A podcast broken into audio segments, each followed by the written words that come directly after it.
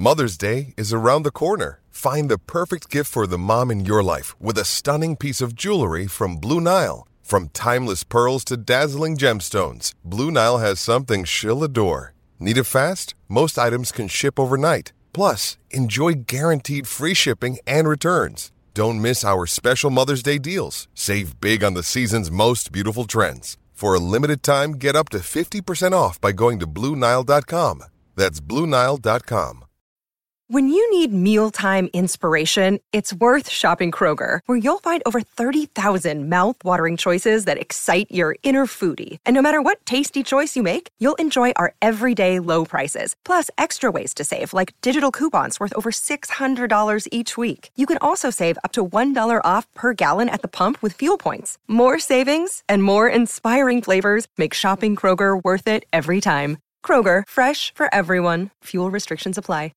Another day is here, and you're ready for it. What to wear? Check. Breakfast, lunch, and dinner? Check. Planning for what's next and how to save for it?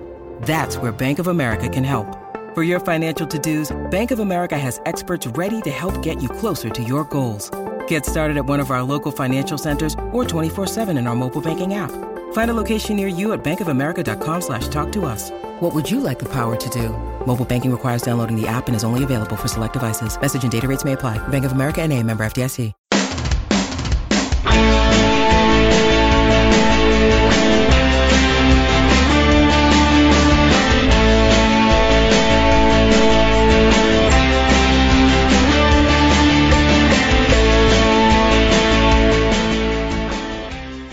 Hello, everyone, and welcome to Gerrard Evolution of a Revolution Part 8, a Q&A special. My name's David, and I'm joined by Stevie Clifford again as we talk through the journey of Stephen Gerrard from novice manager to manager of the Invincible 55 champion. Stephen, delighted to have you here, and a fun show for us this week because this is, we've had a great audience re- reaction to the show, and this is really their show. This is their questions. This is what they want to know about. Yeah, first of all, great to be back. And David, whoever thought when we started this we'd be on episode eight? No, and still have so much content. Um, it's Yeah, been great fun. Double what I thought we would do. Yeah, absolutely. It's been great fun, and as you said, um, the the reaction we've had and the reaction to even these shows, this show is is, is superb. So thank you everybody, and I'm looking forward to getting into it because of, you know there will be bits that we've missed and things that we would have thought, ah, we should have mentioned that. So I'm sure we'll get through it all here. Right, well, might as well just get stuck in. The first question comes from Derek Stewart on Patreon. He says, If Stevie G was to leave tomorrow, who would we get? It worries me. Well, that's the million dollar question, I suppose, in, in terms of if he was to leave. But what I would say is that I think, David, that we're in a much better place now than we were when Stevie G came in. So the caliber of manager that would want to come to Rangers with, you know, he- they're not coming to a, squad that's that's that's really poor, etc. They're coming to a team that has potential and and a winning team, etc. So I think that we would have a better scope and a wider scope. Is there anybody out there that you would pinpoint? Probably not, but it's not something that we've considered, is it? So, what I would say is Ross Wilson has been brought in to oversee all that kind of thing. So I'm sure that they're looking at people um, and and have a, a potential shortlist, just like they will have players. Um, if Stevie G, you know, goes to leave in the next couple of years, I would certainly, you know, I would, I would certainly think there would definitely be a, a more interested um, base, given that the position that he would leave us in would be a fairly strong one. Football clubs are a bit like campsites. Leave them in a better place than you found them, and that's or a better state than you found them, and that's what Steven Gerrard has done. I agree with you, Stevie. Just echo the point that think about where we were in 2018, third in the Scottish Premier League, very little income at the time, miles behind Celtic, a joke in Europe. Um, we weren't an attractive proposition to a certain level of manager. Now, though, champions, re-established ourselves financially on a much better footing, and in Europe and doing well and, and showing the opportunities that you can get. So yeah, I, I totally agree. I think we are uh, a much better project for a manager coming in because you know obviously if you're a Rangers fan then it's different, but we need to tempt people to come to Scotland. I think one of the problems as supporters is that we tend to look about the leagues that we know. I don't think there's anyone in Scotland at the moment and and I say that as somebody who does admire Callum Davidson, and he had an amazing year, but it is one year, and it's it's way way too early to be talking about job like Rangers. And the, you know, obviously the English Premiership, it's unlikely you're going to get someone from that level. So it probably would be a continental uh, managerial appointment, I think. But you never know. Um, we'll have to wait and see with that, and hopefully it's not a problem that we come we come up against for a while. Question two comes from David Innes on Patreon. Um, David, this is an interesting one. When do you think the Rangers haters realised that Stevie G was the real deal in terms of bringing Rangers success? And I'll add a wee bit to that. We we spoke about this in a way back when the, the very first episodes about the media reaction towards this, the, some of the comments and things. When do you think the the penny dropped for everyone in terms of you know, Steven Gerrard that is the real deal at Rangers? For some, I don't think it has yet. Uh, I think there's a, a, great deal of delusion going on in Scottish football at the moment. But I think for, shall we say, fair observers of it, then I think you could see with the, the initial European performance that he knew what he was doing. That this was not going to be a disaster. This was not somebody who was coming in who had ideas but couldn't get them across or had silly ideas. Uh, and I think that that right from the start, the improvement that Rangers made, I think that any fair observer said, okay, he knows what he's doing. Now that might not have been enough to convince them that yeah, he's going to be the man to lead Rangers to glory and to success. And I think for me, it was this season round about you know January, February when it was it was clear that that Rangers were going to go on and win the title because I think he'd overcome a lot of hurdles, a lot of the questions that would have been in people's mind um, uh, all through it. Like I say, initially, that you know, Rangers weren't a joke straight away when Gerrard came in. He changed that overnight, and we had been before. So you could see he could organise a team. You could see what he wanted to do. I think it was also clear that he improves players. Um, I think you could see that in his time here. But the big question was, of course, Rangers had pretty much collapsed two years in the trot after Christmas. So that for me was the final hurdle, and could he get over the top uh, into that? And there are still some who say, well, he hasn't won a cup, but to me, that's disingenuous. That's that's starting from a position of saying I don't want to admit this and then looking for evidence for it. Because yeah, we, we do want him to do better in cups, but it was about taking Rangers back to the pinnacle of Scottish football. So I, I would say that if anyone still harbours doubts about his ability as a football coach, a football manager, I think that maybe that's based on on other things. Yeah, there was a second part to this, which is again, I think David Innes and Patreon that asked this. But was it a gradual process or defining moment when the penny dropped? And just to kind of and just to nip in a wee bit, David, I, I think that given the magnitude of what he faced when he took over, it was always going to be a gradual process in terms of of, of Stephen Gerrard, you know, overcoming the hurdles to, to get the, the trophy back home.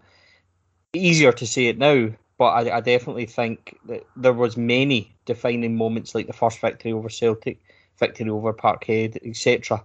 So I, I do think it was a gradual process with many defining moments instead of it being either or. Yeah, I, I agree. I think the whole thing, uh, uh, the title we that we chose for this show, um, indicates that it, I, I don't ever think it felt like you know there were there were, there were big moments and big signposts. You know, the first time, you know, the first season when we we beat Ufa, that that felt a big moment. And of course, beating Celtic um, at Ibrox, and then of course beating Celtic at, at Parkhead. There were always these these moments, but yeah, I, I always felt it was like an, an evolutionary process, and, and we talked about it in the episode. It was quite an emotional episode about the you know that that spell after the Tynecastle Cup game where we thought he might leave. I, I, was still convinced that he was the man to get us there. Um, if he believed that, because that interview was worrying, and I think that we all felt, oh, I don't know if he he wants to continue, but I always felt that there had been enough signs of progress that we were going in the right direction. I, I was maybe more in the camp of we're just not going quickly enough but that we are in the right direction of travel. That, of course, does lead to the question of, well, is he maybe John the Baptist rather than Jesus? Do you know what I mean? He, is he the guy that shifts us from being a joke into a competitive force, but we need someone else to come in and take us that next step of the journey?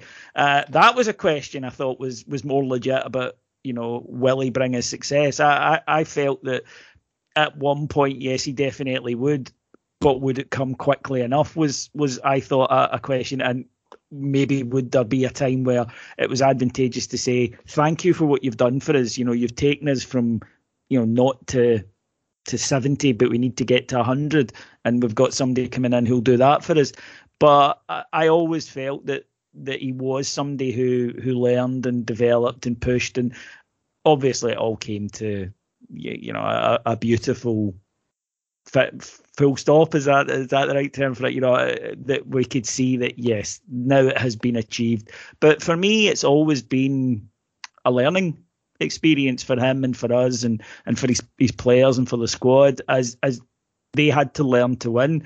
And and even us as a support we had to learn how to win again because we'd been through so much that I think it was important for us to to get over that line. And and like I say I think that, that now that we've done it then it's it's been like piercing that bubble that was getting ever bigger and bigger and bigger of pressure. And I think that now that it's it's gone, I think that you'll find that that all of us are in a much better place. You know, us as a a, a, support and and them as a player management team to go on and achieve further success. I would agree. Perfectly, perfectly put. There's not much more to add to that one. In terms of what comes next for the manager, how big a concern is burnout considering what we've seen from Liverpool, and how do you think the manager will guard against it? That's from Pondo Sinatra on Patreon.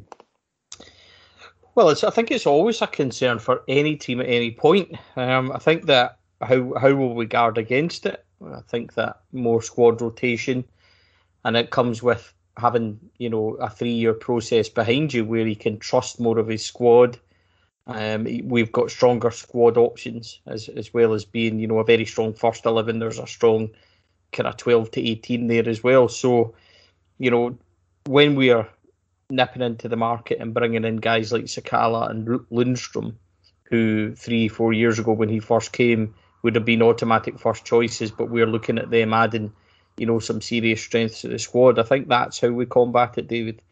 I think that's how we avoid um, burnout, and it'll be up to the manager to, to see how he does it. But he does have, you know, we've got a squad now of 30 players, which obviously needs to come down quite a wee bit, but he has plenty of options, and, and I think that he has plenty of quality options now. When you look at the the, the defence, he's got, you know, six centre backs. When he looks at full back, he's got Patterson, Tav, Borna, Bassey, etc. You know, there's there's good options in goals, good options in the middle.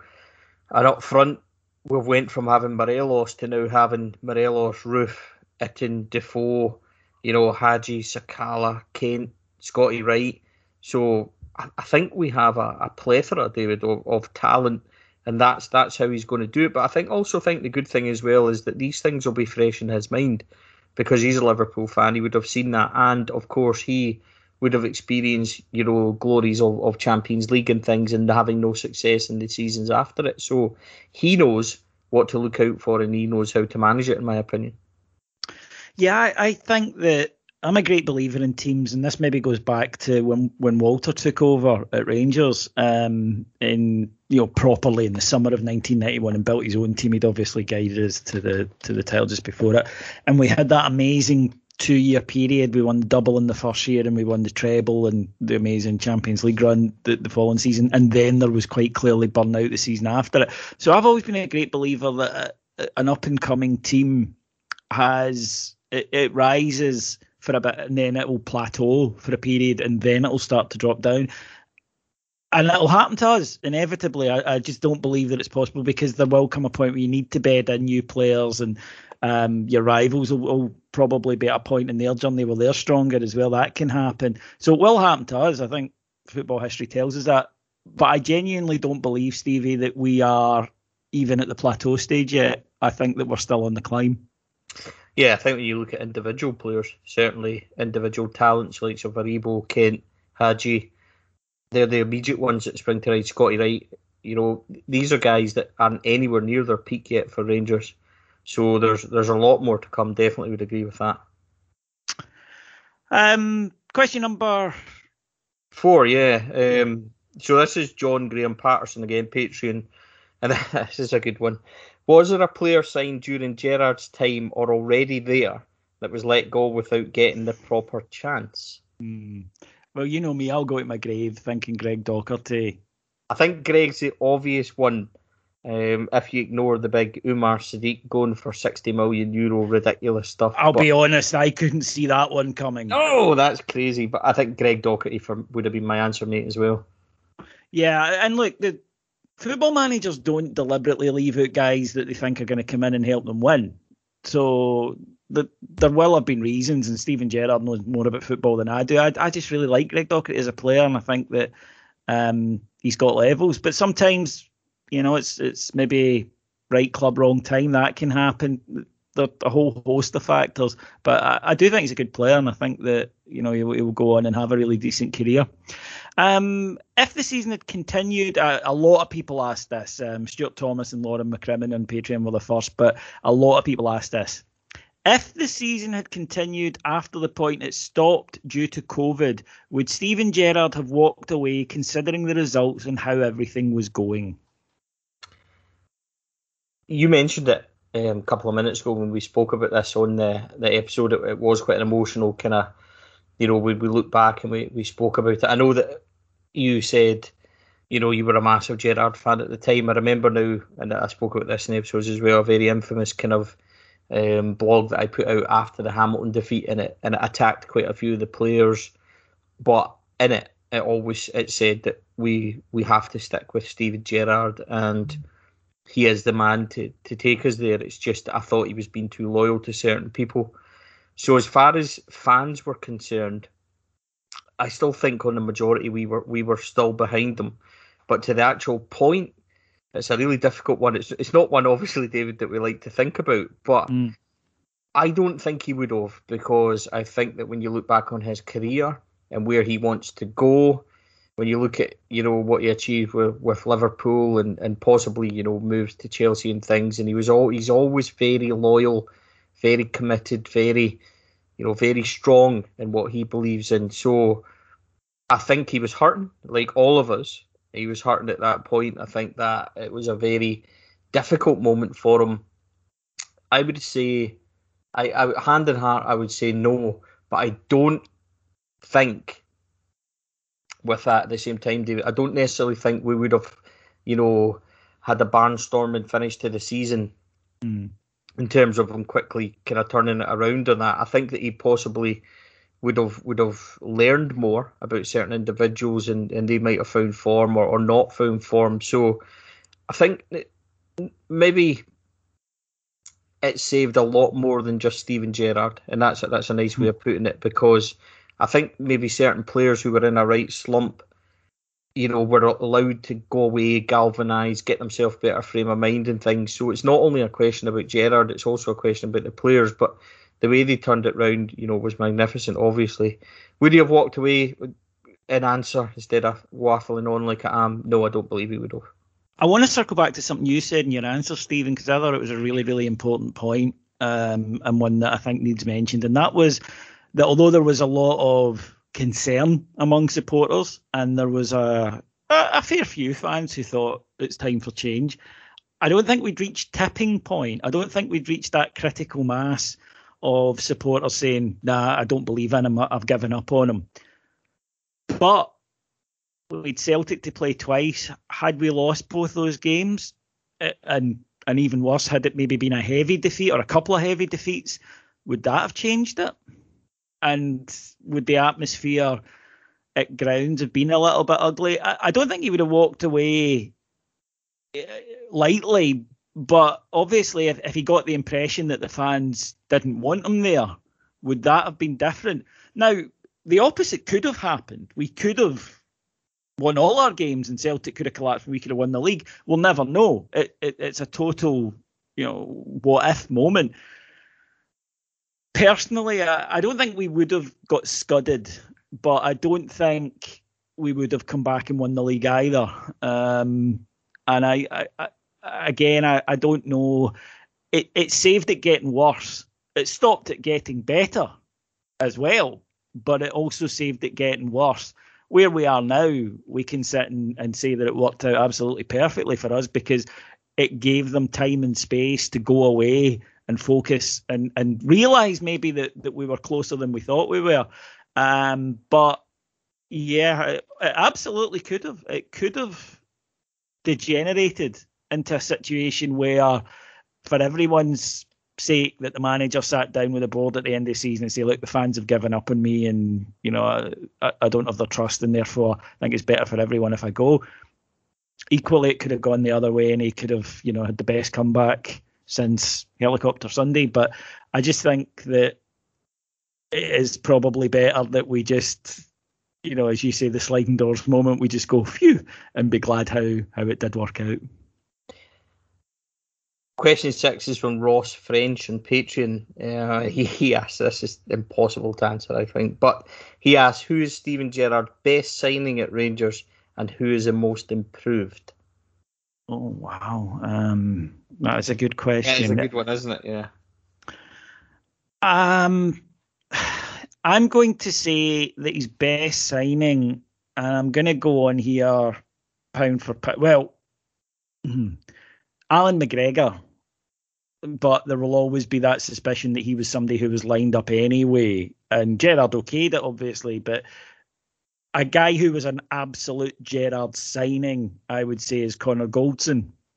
And I think, you know, his contribution over the three years that he's been there has been huge. For me, though, the most improved is, is Glenn Kamara. Not because he was rubbish, but we were signing a guy from Dundee. Okay, let's not forget that. I know we go 50 grand. I know he was going to be out of contract, but he was coming from Dundee, and now we wouldn't be happy if if he left the club for less than 20 million pounds. That is an improvement. Yeah. Um, so you know the great thing, David, is that there's this is very subjective into your own personal opinion because you could name six or seven. Look at Borna when he first came, and then you know we know his story, and look at him now. You look at Tav, look how much he's improved. Goldson, obviously, um, Helander's been exceptional. Then you look in, in the middle, Steven Davis, yeah. and and there's so there's so many. You I look at the Alfredo, you know Alfredo, Ryan Kent. Look how good Ryan Kent is now.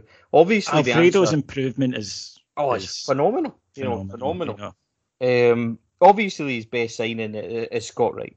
Of course. So we'll we'll gloss past that. But mm-hmm. I, I don't know. In all seriousness, I would tend to say Connor Goldson as well, given given the defensive situation we were in at the time, and, and he was a rock we needed, and his overall improvement, David, to be this this one last year who was almost robotic, like not a mistake in him from where he went. You know, he was just he was a leader. He was everything, everything that that we needed. So. It, as I said, it's subjective. There is so many, and I think that highlights just what a good job the management have done as well. So that's a great question. Yeah, and I don't, I, I don't think we're going to sit here and try and pretend that that everyone's been brilliant all the time and it's just been no. a straight upward curve. There's been dips in form. There's been times that you know Goldson was was very poor, as the whole team were, just you know before the the, the COVID shutdown. That that's a fact. Steven Davis, there were a couple of times when you were looking at it and going, hmm, is is it maybe one season too many for him? So there were ups and downs for everyone, but I just think overall, as you say, I go back to the you know the last game before Gerrard five five with Hibs, and we were a shambles at the back. Ooh. And no matter what happened the following season, we were never that, bar maybe what one game in Moscow. Um, that apart, we were always decent. So yeah, a, a really good question though. I, I absolutely agree with that one. Okay, um, this one comes from Gordon Somerville on Patreon. He says, How big and how important was winning the Friendly Cup in France last year to set the mindset and tone ahead of winning more last season? Well, uh, on the face of it, it, it, wasn't really that important at all to, to, to Rangers, etc. But to those players who were mentally maybe a wee bit fragile from what went on, two really good results, David, as well, two good performances. Um, I, I think in terms of where we were at that point, yeah, it was important, and it also sets a sets a mind mindset, you know, that, that we, we are a good side, we, we can play well, we can do well, and it would have given them a wee bit of encouragement, a wee bit of belief as well. So, although we, you know, this is Rangers, we don't want to sit here and say, you know, a friendly tournament in, in France was really important and really big. But it's a great point because, see, in a weird way, it probably was exactly what we needed at that point for a squad wise, for individual wise as well. So, good. Again, it's a good point. It, it was important. I'm not going to overly play it, but mm. definitely important to where we were at the time, I would say. Yeah, I mean, I, I don't tend to send a uh, to to set a great deal of importance in in friendlies. Um, I think they are about fitness, but if yeah, if you're getting cuffed in them, it's going to damage your confidence. And obviously, if you're winning and playing well, and Rangers did, then that helped. I'm not sure winning it really mattered particularly because it was only a yeah, it was a 14 tournament and you didn't play one of the other teams. So I, I don't think it was it, the players were that they took any great um, right now we've won this, we can go on and win other things. I don't think that happened. Um, from what from what I'm told, uh, some of the players walked off the, the field. they didn't realise they got a trophy at the end of it. So um, I don't think it, it, it, was huge in that regard. But confidence building, absolutely. I, I think we all felt, you know, we beat Lyon, a really good side. We'd, we'd watched them not that long before beat Manchester City, of course. So, um, yeah, of course, you, you take confidence from that, and I, and I think that we very much did. Yeah. So, next one, David. Um, it, there was a lot of questions like this. I would think that a lot of people concerned, you know, what happened next. Alan Ryder again, Patreon asks if this is kind of three parts as well, David. So I'll run through them. But if Gerrard goes, does the whole backroom staff go? How does Ross Wilson solve that? And will he look for entirely new backroom staff? If that's the case, some of them stay, or is it all separate? So there's a, uh, there's a lot to that, David. I was always of the opinion that if Gerrard goes, they all go. I was always of that opinion, but I'm not hundred percent sure now that that is the case. No, I'm not saying that it definitely isn't either. Uh, I'm just saying I've moved a bit from the absolutely. I was you know convinced they were here as a unit, and when when he left, they went with him. I was convinced of that, dead set. And now I, am not so sure. I think if opportunities opened up at Rangers for some of the people in the coaching staff, that they would certainly consider it. And again, they might still decide to, to go with Gerrard, What does Ross, Ross Wilson will know better than me the script with that. And secondly, I think that he'll be talking to them, so he'll have a much better idea than I do about that. If it is the case and they do all go, uh, or if some of them stay and, and get promoted, then in terms of bringing in a new backroom team, uh, you have to let a manager bring his backroom team in. Um, you don't have to let him do a Sam Allardyce and bring in what is it like 23 people he brings in when he arrives at a club. I don't think you have to do that, but I do think you need to say to him, right, you know, you pick your number two, your head coach, your fitness guy. I, I do believe that that that has to happen. Yes, at, at, at any club, at any managerial, I don't I don't think it's ever a a great idea to to put somebody in because generally speaking generally, when you're looking for a new manager at, at our club, it's because the the previous person has left for a reason, and usually that reason is disappointment. So to keep the same coaches who played a part in that disappointment, I, I, I don't particularly see the the benefit in. But the other situation that's different is Souness, if Gerrard was to go, I mean, if Gerrard was to go and Michael Beale was to, to put his hand up and, and apply for the job and things had been going really well and the board thought he was an important part of it and had the skills for the job, then I don't think anyone would be upset. Equally, if we had a disastrous season and things went really badly and Gerrard left um, and Michael Beale, just for example, Michael Beale, it could be Tom Culshaw or, or whatever, but if they put their hand up that would change it. So it'll depend on circumstances when it happens, who who it's to. Of course, I think there's always been an assumption of who it might be, but that isn't necessarily going to be the case.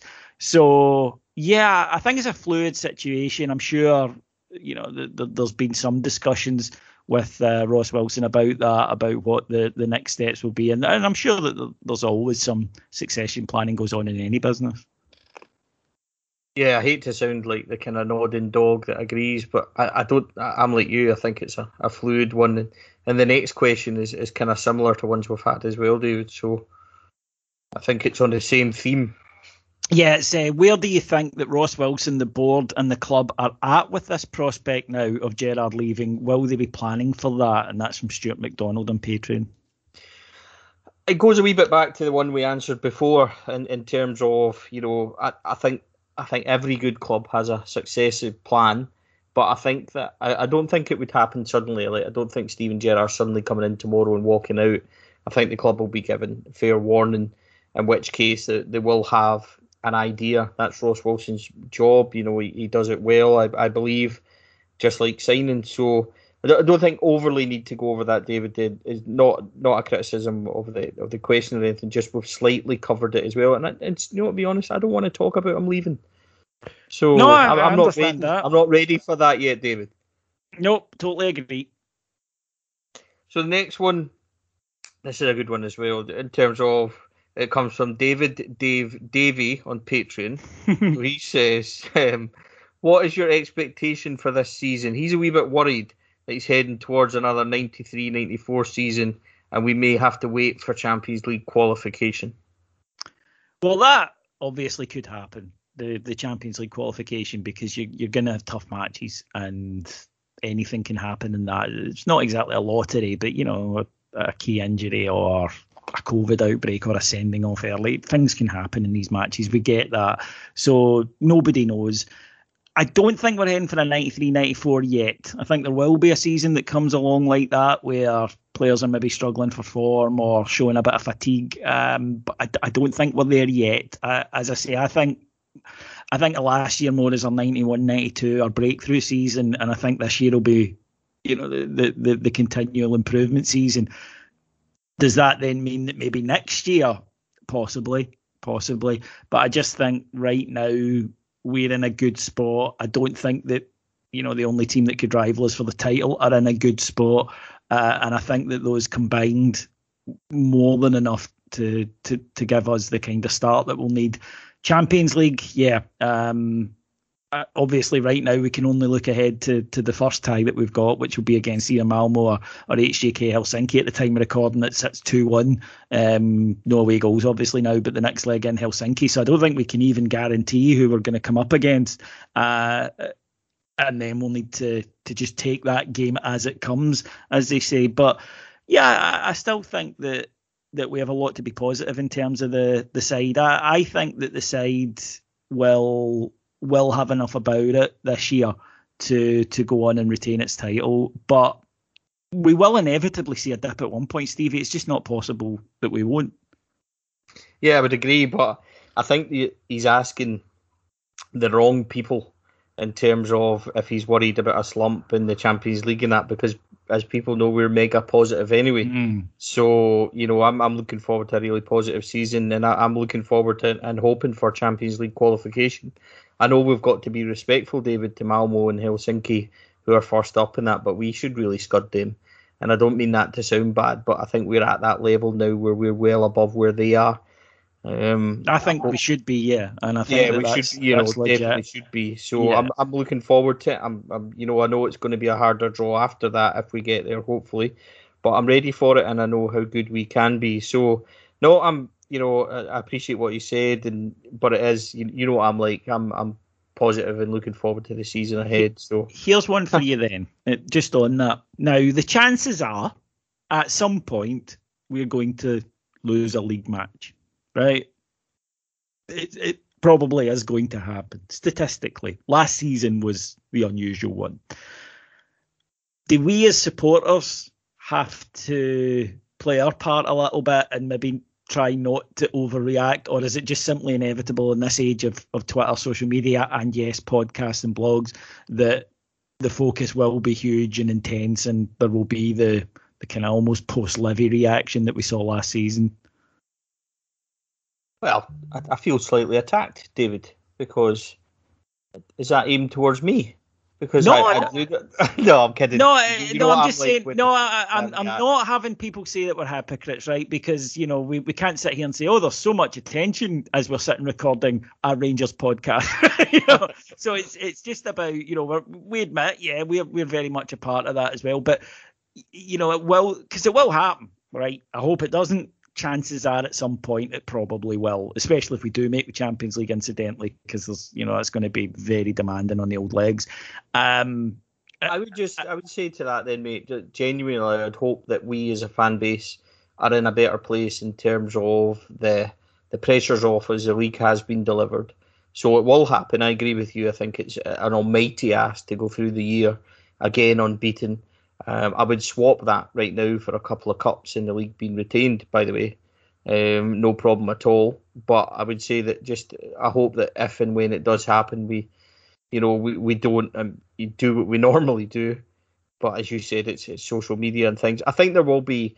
It goes back to a wee bit like last season when we drew against Motherwell in um, February time, and, and it was just a case of, oh, well, you know, it's it's happened, it's okay, and it, and it wasn't the kind of ferociousness it has before. I would hope that, that people were relaxed and and take it because you can't win every game. You can't go unbeaten all you know for for years. So no, I would I would be I would be hopeful that we as a, a fan base are a wee bit more um, relaxed than, than where we were previously. You see that edge, that kind of desperate edge, David, that, to win something. I, I would hope and believe that that would go or, or be gone now to to enjoy a wee bit more where we are. Um, Thomas on Patreon asked, "Do you think we've benefited from no loans in season 2021, like Ojo or that blonde goon from Forest who played no matter what?" I think he means Joe Worrall, and I don't think he likes him. No, I don't, and we know who Thomas is, so that's that's very very him. So I um, call I call him Moaning Lisa. So you know, uh, his favourite song is "Money Money" by Billy Idol. Um, well, I work with him, so um, a big yeah. moaner. Um, do we have we benefited? Well, I think the loan players done all right for us. You know, I wouldn't be overly critical of, of any of the loan ones. You know, especially since we got Ryan Kent. I think it's more, again, it, it kind of fits in with what we're doing now. It's more like the evolution of the squad in terms of we don't need loan players now. Before we needed them, I don't think we do now. I think the squad's strong enough. I think we've got a scouting, you know, in place. Whereas we might have had loans this year, David, we've went and got Sakala and Lundstram, so we're we're kind of we're exploring the free transfers and, and doing better that way. Have we benefited from it? If they're good enough and we're getting them on loan, I still don't mind. You- know, if you would have said to me, and obviously I'm biased, but if you had said we could have got wee Billy up on loan for the year, mm-hmm. you know, I would have taken that and I would have been overjoyed with that signing. So if they're good enough and they're available even for loan, I, I think it would be naive for a club like ours not to explore everything available. So, no, have we benefited? I, I liked Tojo. I thought he, you know, he did very quickly kind of go off the boil. Worrall was a bit hit and miss. Again, you know, had a few mistakes in him, but I think that if, if Joe Worrall played beside Goldson now, he would he would benefit from a much better player. So I hate to disagree with Mo Powell, but um, I'm going to disagree on this one. I don't know what you think. I think it's a tough one. I think that if you are loaning players that are very good players who just aren't getting picked by the squad by you know say it's an English team and they've got a huge squad and a guy's a wee bit out of favour um, and you can pick him up for a year that's maybe different to bringing in an academy player on loan where they aren't the finished article they are going to make errors that's why the club are sending you there a guy like that so a guy like you know Worrall yep Ojo these guys they're not going to play well every week. That's they're up here to do that. That's that's one of the reasons they're on loan. And you're right, we don't need to take players like that anymore. Whereas at the time we did, you know, financially we, we needed to do that to boost the, to, you know, to, to just boost the squad.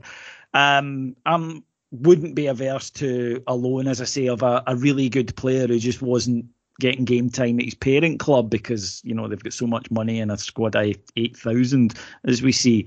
Um, but I do think maybe the advantage is in that I think when things are bad, then if you're a lone player, you have an escape and you can have that at the back of your mind. I think you can say, well, you know, I'm I'm going back and three months, four months, or whatever. So I don't I don't really need to worry, and I think you can kind of hold yourself slightly above that.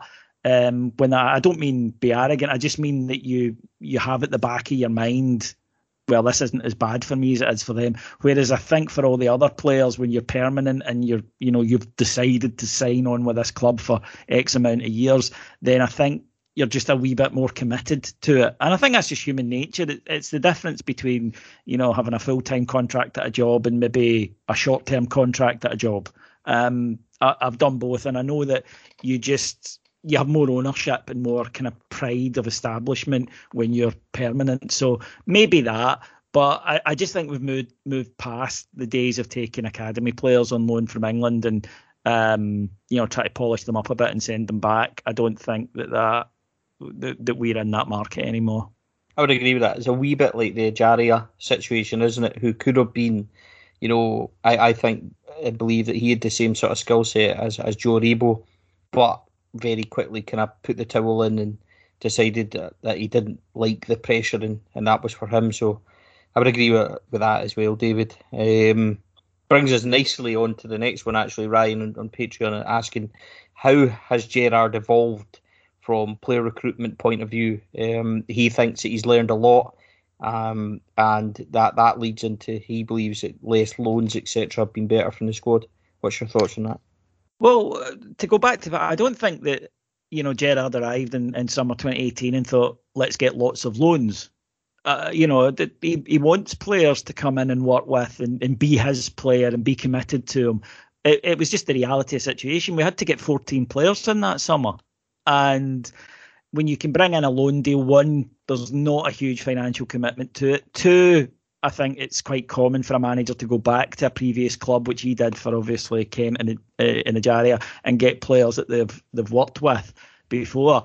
But I, I think what he's learned perhaps is that there's a certain type of player that will do well in Scotland, and that talent alone isn't really enough. Like I've got no doubt that Eros Grezda is a talented player, but didn't work out. Umar Sadiq clearly is a good player. He's got ability that, that we never saw, but he just, I think, took one look at the Scottish game and went, nah, this isn't for me. Um, so I think that that, the type of player that we need to bring in, he looks at and says, yeah. So for instance, a Lundstram is a guy that you look at and you think, yeah, he's got the physical attributes to to play in our league. Um, and again, just as the squad's got better, that we don't have as many holes to fill, so we don't need to to maybe balance stuff out.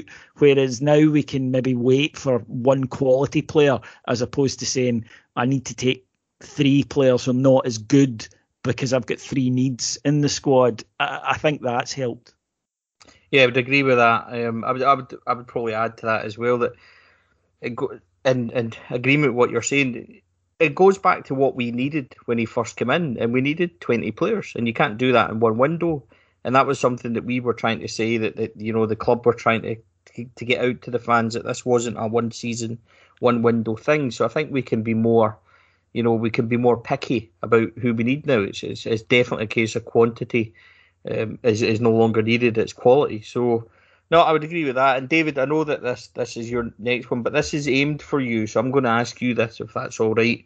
Um, it comes from Lisa on Patreon. It's a really good one as well. It gives us a wee insight into a lot of work that you've done this year. And you, David, she remembers you saying that Gerrard was very charged on Euro nights. So she wanted to know what it was like interviewing Steven Gerrard and getting your questions to him on the really big nights like Benfica and things like that. Uh, he's he's in the zone. You know, he's he's very much in the zone, and it, there, there's an edge to him. Um, is how I would describe it. He, you know, you can see there's there's like a laser like focus, and I think that you you can tell that he's you know very very much up there. I think he's got that uh, intensity about him anyway. I think he's naturally an intense person when it comes to to football, but you can absolutely spot the difference in him between that and say like a normal press conference. Um, because at a normal press conference, believe it or not, a, a lot of it gets gets cut out um, of of the videos that go out. He will have a laugh and a joke. Um, with with the press, and you know he'll, he'll sit and banter back and forth, and and he tends to be a wee bit um, more patient with people. Whereas I think on on European nights, especially just after the game, um, he's he's incredibly intense. You know, after any of the the matches, he's he's very very much someone that, that you just can sense as soon as he walks into the room. You can you know you feel the charge, you feel the electricity off him. Um, and I think I, I, I think that happens to a lot of managers. I think you know when we sit and watch a, Pep Guardiola um, or a, a, Thomas Tuchel, you know you can see the difference between them on a non-match day and a match day. It, it is huge, and I think that that Gerrard has that as well. I think it's it's he's, he's training Stephen of over the years of being a guy who's played so many big matches that I think his body rhythms are suited to it so that he peaks at the right times. I think he's just I think it's a second nature thing to him now. I think he just goes into, you know, huge game mode. Um, old firm days are the same. Old firm days are the same. He's, he's he's exactly the same where you just know that he is absolutely at the peak of what he's doing and and you know he's he's he's laser like uh, in his intensity. I would add, um, just before I get to the second part as as well, is obviously you've you, I, have done wee bits and pieces and and something that we covered as well in, in the actual in the series is just the, the stature of, of Gerrard is when he walks in a room or, or when he sits and does you know questions and things like that. He is very like Walter Smith. He commands the room yeah. got ultimate respect for him already. A lot different, as we spoke about again, um, in case people haven't heard it, we spoke about the difference between him and Gary Mack. When Gary takes the, the, the pressers, it's a lot more relaxed. He's a lot more laid back. So it, it's not a bad thing. we spoke about that, obviously. But she goes on to ask David, um, who does the talking on the sidelines? Um, because and, and hopefully they don't swear as much as Allan McGregor. So give us a wee, wee bit of an insight, if you can, into the sidelines, and also tell us tell us. You've told me so many good stories about McGregor as well. It's a good mm-hmm. time to, to get one of them in. Um, I think it, they all do.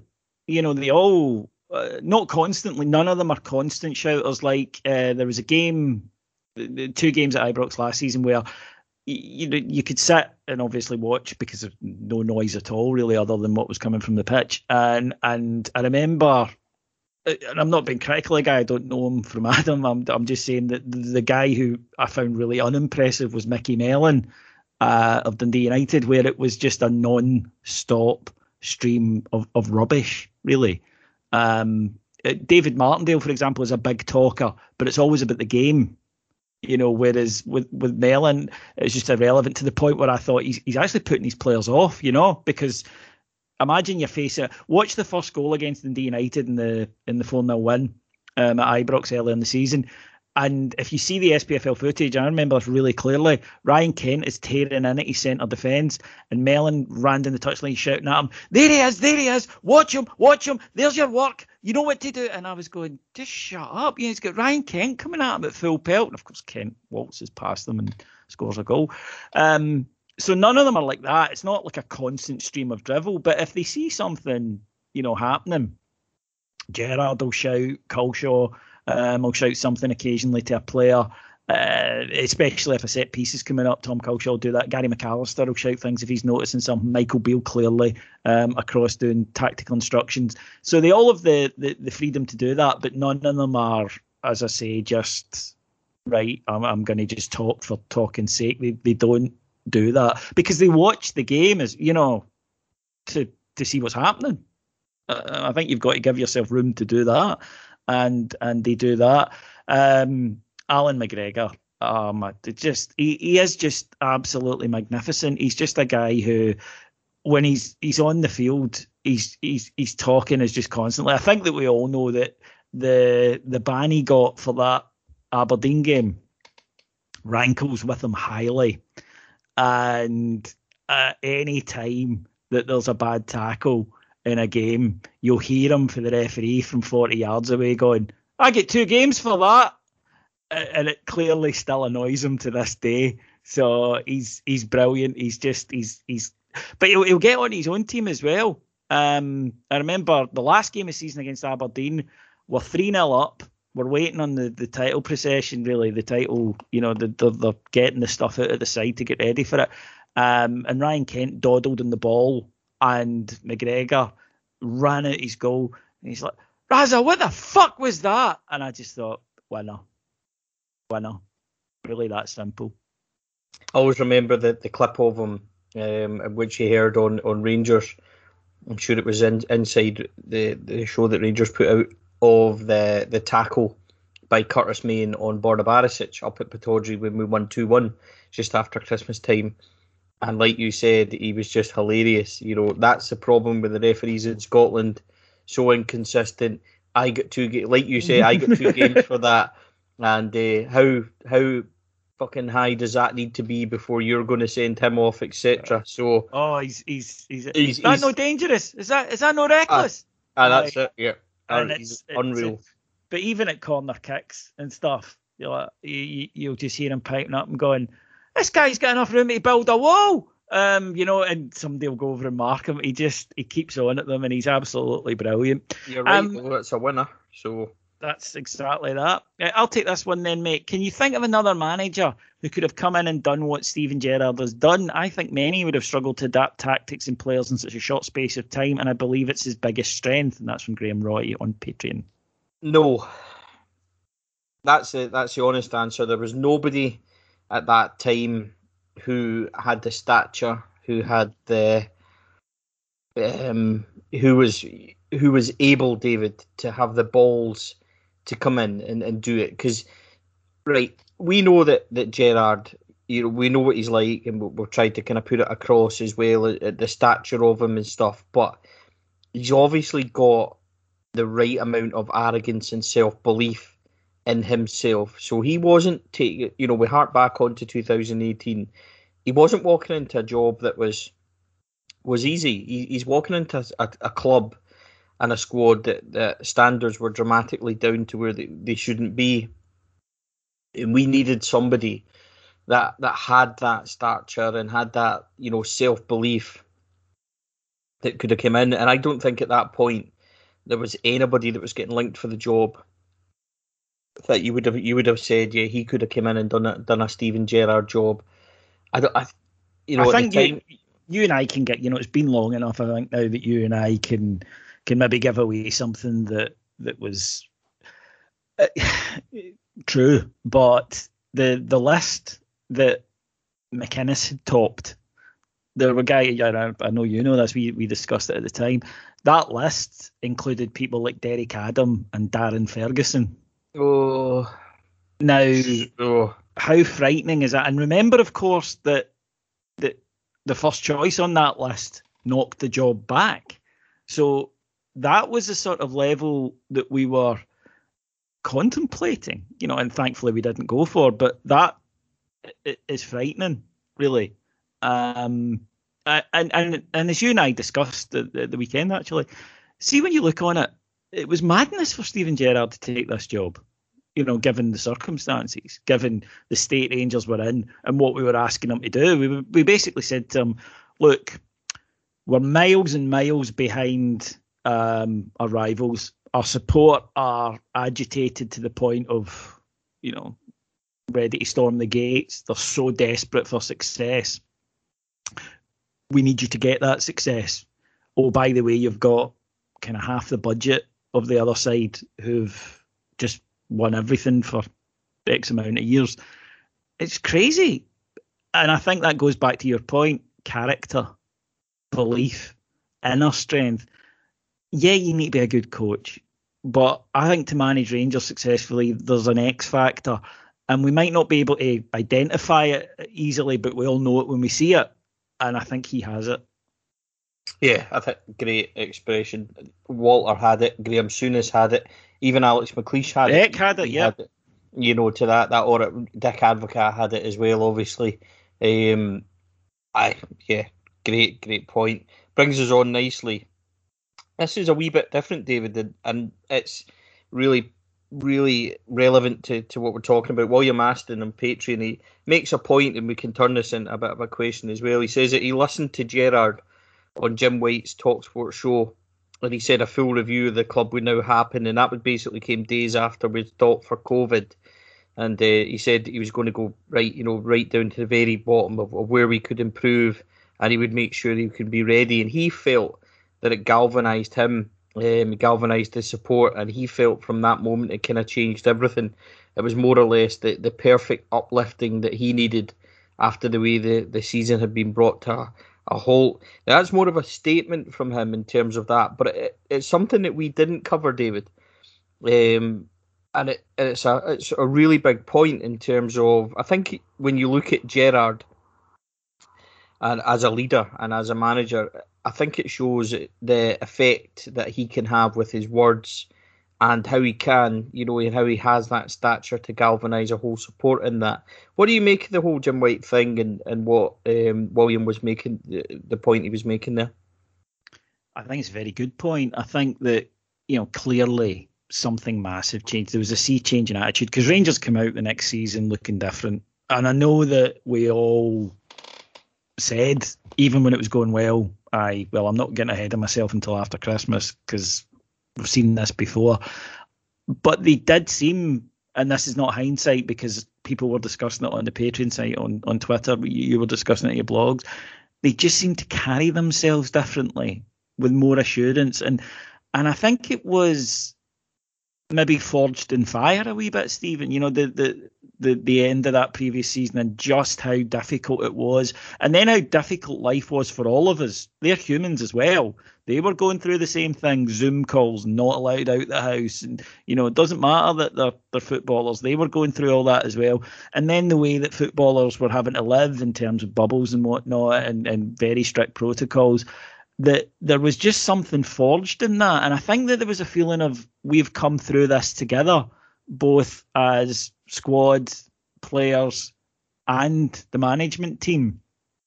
And there was this feeling of, I think, that, you know, look, we've, we've overcome that adversity. Now we, we could have buckled and we haven't. You know, half a dozen of us could have been playing at a different club this season. The manager could have been somewhere else, but we're not. We're all still here, and we, you know, if we can get through that, we can get through anything.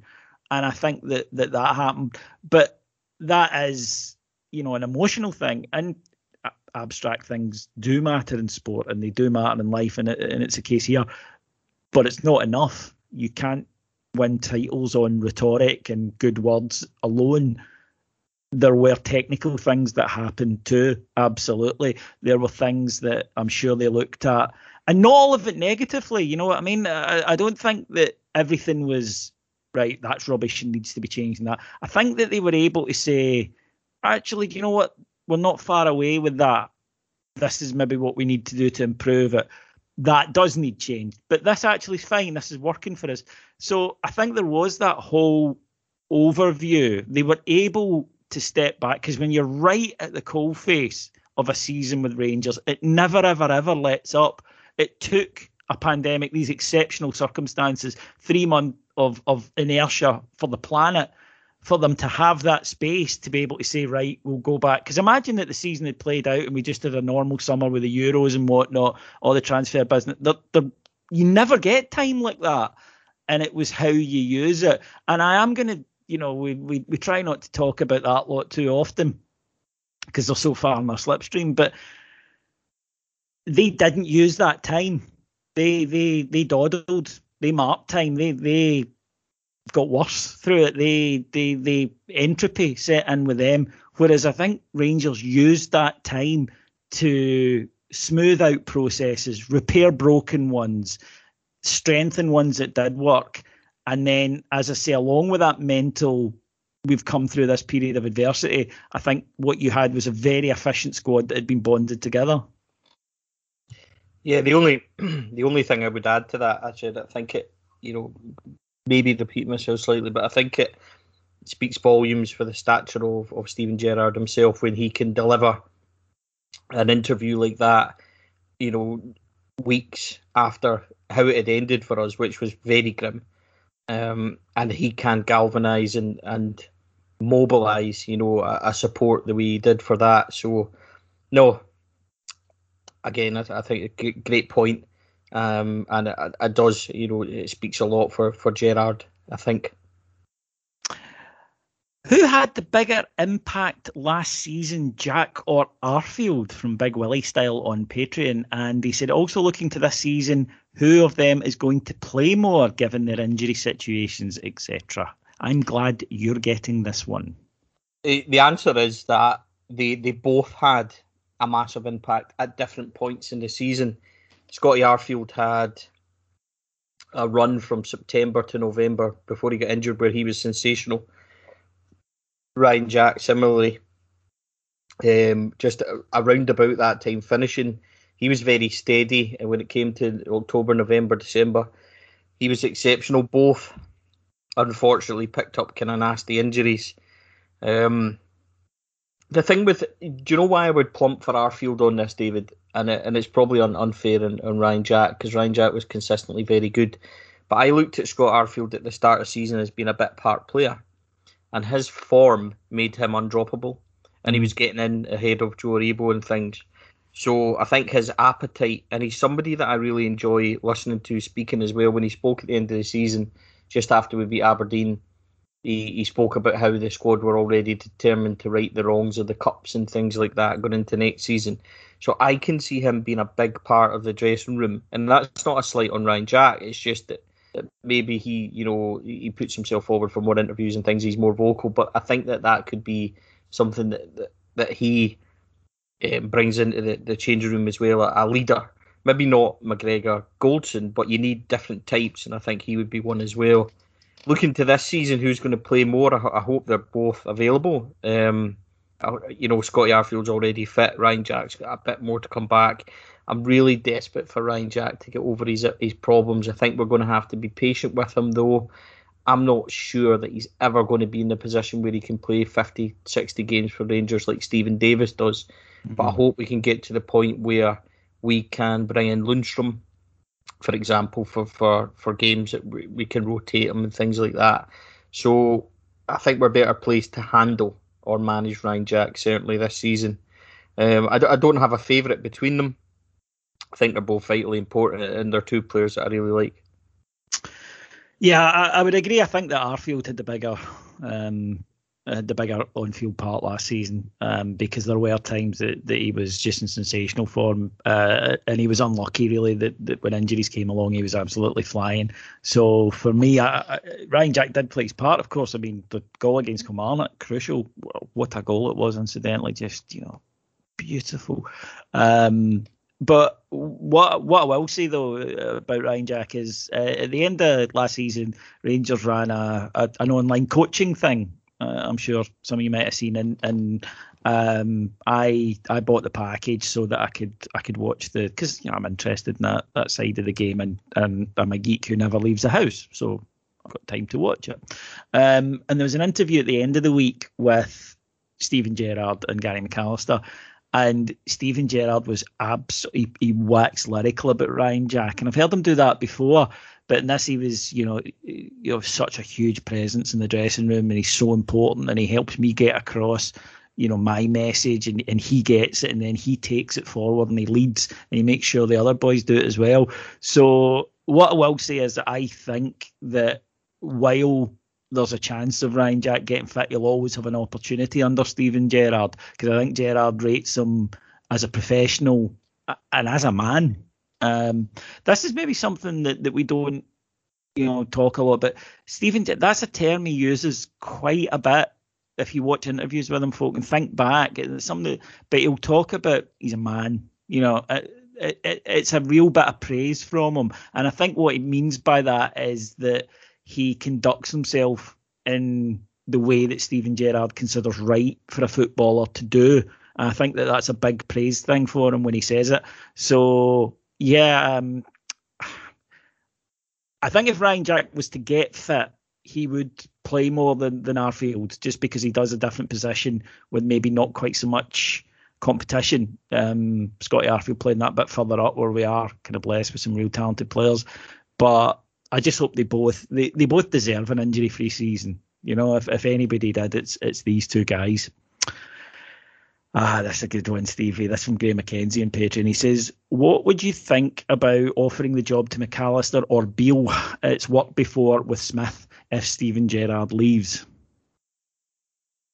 Um, I wouldn't be overly against it, but there would be the there would be the alarm bells ringing in terms of Ali McCoist getting it. Now I know that Ali got it under horrible circumstances, and we'll we'll never know how good Ali could have been if you know he, he had a better boardroom and an owner behind him, etc. But I would be a wee bit I would be a wee bit battle scarred and a wee bit worried about that. But in terms of is either of them capable of doing the job, then absolutely I think they would be. I think ironically, David, and, and this this maybe maybe left field, but I would be more intent to, to give it to Michael Beale than I would be to give it to Gary McAllister. Sometimes people are just really good assistants. I think Gary McAllister is a really good assistant. I think Michael Beale is a natural progression to be. Michael Beale has an aura around him that I mm. think is, is similar. He's not Steven Gerrard level, but he has an aura and a respect from the players around him. And I'm not saying that Gary Mack doesn't, but I just think that that Beale, to me, seems to be the, the natural, you know, natural progressor to, to Steven Gerrard. I, I, you know, that's based on, on somebody that doesn't see them every day, doesn't know the ins and outs. So it's, it could be really unfair on Gary Mack, uh, you know, me saying that. But it's just when I watch Michael Beale, when I listen to him speak, I listen to, you know, I love listening to him talk about tactics and things like that. For me, he's a he's a natural one out of the two, from what I've seen. But that's yeah. It's it's no, you know that's opinion. Hundred percent, hundred percent agreement um, with you on that one. I don't think Gary McAllister would be or would see himself as a contender for the manager's job. I think Gary, you know, he's been about football. He's had some managerial jobs. Um, he is an excellent number two, and it is a skill set. Incidentally, it is a, a, specific thing. Not everyone can do it, um, and he's very, very good at it. Um, but I don't think he sees himself in that, and I don't think that he would be eh, in line for it. Michael Beale is different. He, you know, he has coaching ambitions. He's spoken about this on, on his own blog, which is excellent, and he's spoken about it in interviews that he does have ambitions, and that's what I mean about in the old days. I was kind of convinced they would all go as one. I think with Michael Beale, just based on listening to him and reading from directly from him, that he does have coaching ambitions of his own to be his own man. So I don't think he'll be forever with you know I, I don't think if Steven Gerrard has a 20 year coaching career that Michael Beale will will be with him for 20 years. Um, and therefore, yeah, I do. I, I think, and, and, I think we all know, and it's no denigration at all to any of the rest of the coaching staff. They work well as a team. I think we all know how important Michael Beale is in terms of Rangers tactics and how they set up and the, the you know the training, etc. Um, then there would be other other skills you need. We've talked about mental toughness, you know, the the, the ability to to deal with all that comes at you being the Rangers manager. But it, it would definitely be in consideration, I think, um, and I don't think the fans would be would be wildly against it either if Steven Gerrard leaves on the back of success, as I say, rather than maybe worse. Yeah, I would agree. This is probably a great final question, David. I think in terms of where we are with time and, and the episode, etc. But this is a a brilliant one, I think. Um, comes from Dale Renton, also on Patreon as well. What does Steven Gerrard see as his ultimate achievable goal with Rangers? I think that he sees as his ultimate achievement goal with Rangers to be in a position that when he does decide to leave, that A, he decides to leave rather than it's decided for him, and B, that when he does so, Rangers are at the top and indisputably at the top that they are the number one team in Scotland. Not club. That will always be a matter for debate between, you know, if you're a Rangers fan, you think it's us. If you're a Celtic fan, you think it's them. We're right, but um, you know, I'm talking about, but just nobody can say they're not the best team in Scotland. And I think that's what he wants to do. So, how do you make that concrete? Well, you do it by multiple league titles, not just one. You do it by cups and winning cups and trebles. And you do it, of course, by getting to the Champions League. And the great thing about Steven Gerrard is I don't think he's the type of guy who would get us through the qualifying rounds and think, well done, that's me achieved it. He'll want to get us out of that and into the next round. Yeah, I would agree. I would I would say that he's he's created a legacy. He'll want to cement it now. Um, exactly what you said, and like you, you know, I, I go back to something that Steven Gerrard said in February time, just before the Antwerp game. He said that he wants to get Rangers into the, the stage where they're competing in the in the final stages of, of European competition every single year. So, like like you, I, I think he might short term see Champions League qualification, but ultimately he's looking at after Christmas, you know, last thirty two, etc. And uh, I see him as being, you know, the way we performed and, and the gradual steps, and as we we've spoke about in on this series, you know, I wouldn't be surprised, David, if we're sitting next summer adding the next chapter to this, because he, he's not somebody that will stand still. He's not somebody that will be content. I think he's always going to be driving and, and striving for more. Um, and I still think he, I still think he's here to. I think he's got a lot more unfinished business at Rangers before he considers his next move. Also, I, I go right back to something that he said in the summer of 2018, and it it stayed with me, and I've thought about it quite often throughout his time here. Um, he, he, he was asked about signing a four year deal because it seemed quite a long deal for him to to take at that point. Um, and he said, I asked for a four year deal. And I remember being happy because I thought, well, that shows you the commitment that he's got to the club, that he's not just here for, you know, a quick fix for a year or two and then offski, um, a la, you know, Lampard at Derby. And he said in the interview, I asked for a four year deal because that's how long it will take to make Rangers the best team, not simply a team that can win a trophy here and there, but to be the best team. And that's that's struck with me. Now that's not to say that he'll get to four years and leave, right? Because he signed an extension since. But I think that I don't know, it's always just reassured me that, you know, it, he he knew we'd be where we are right now, and that we are still on that plan where, yeah, we've won a trophy, and yeah, we're a great side, and yeah, we're the best in the country, but we've still a ways to go. Yeah, and therefore, I, I, I refer back to that statement quite a bit, and it, it fills me with hope for continued success moving forward. Yeah, absolutely. Um, Great well, way to finish it, I think. Great way to finish um, tonight. Now, Stephen and I had, had talked about this before the show, folks, and what we said is if we can't get through the questions, um, we've we've got probably the same amount again to go that we'll wrap them up in another show next week. So that is what we'll do. Stevie, a pleasure. Great questions from the listeners, I thought.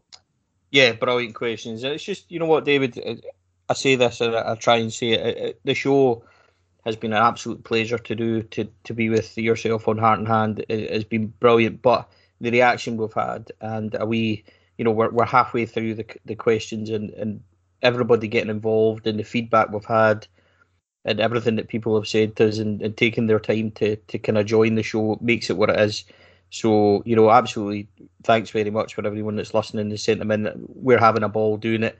And, you know, to, to be able to be sitting, you know, going to record our, our ninth episode next week is, is phenomenal, and a huge thanks to everyone.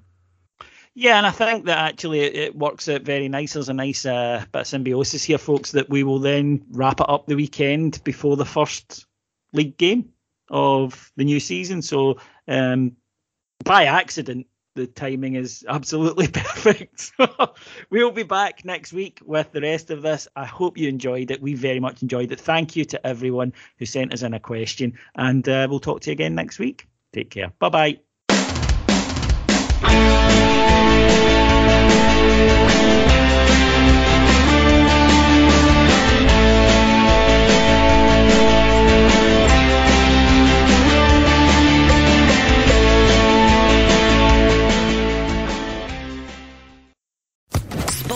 Podcast Network. Lucky Land Casino asking people what's the weirdest place you've gotten lucky? Lucky? In line at the deli, I guess? Aha, in my dentist's office. More than once, actually. Do I have to say? Yes, you do. In the car before my kids' PTA meeting. Really? Yes. Excuse me, what's the weirdest place you've gotten lucky? I never win and tell. Well, there you have it. You can get lucky anywhere playing at LuckyLandSlots.com. Play for free right now. Are you feeling lucky? No purchase necessary. Void where prohibited by law. 18 plus. Terms and conditions apply. See website for details.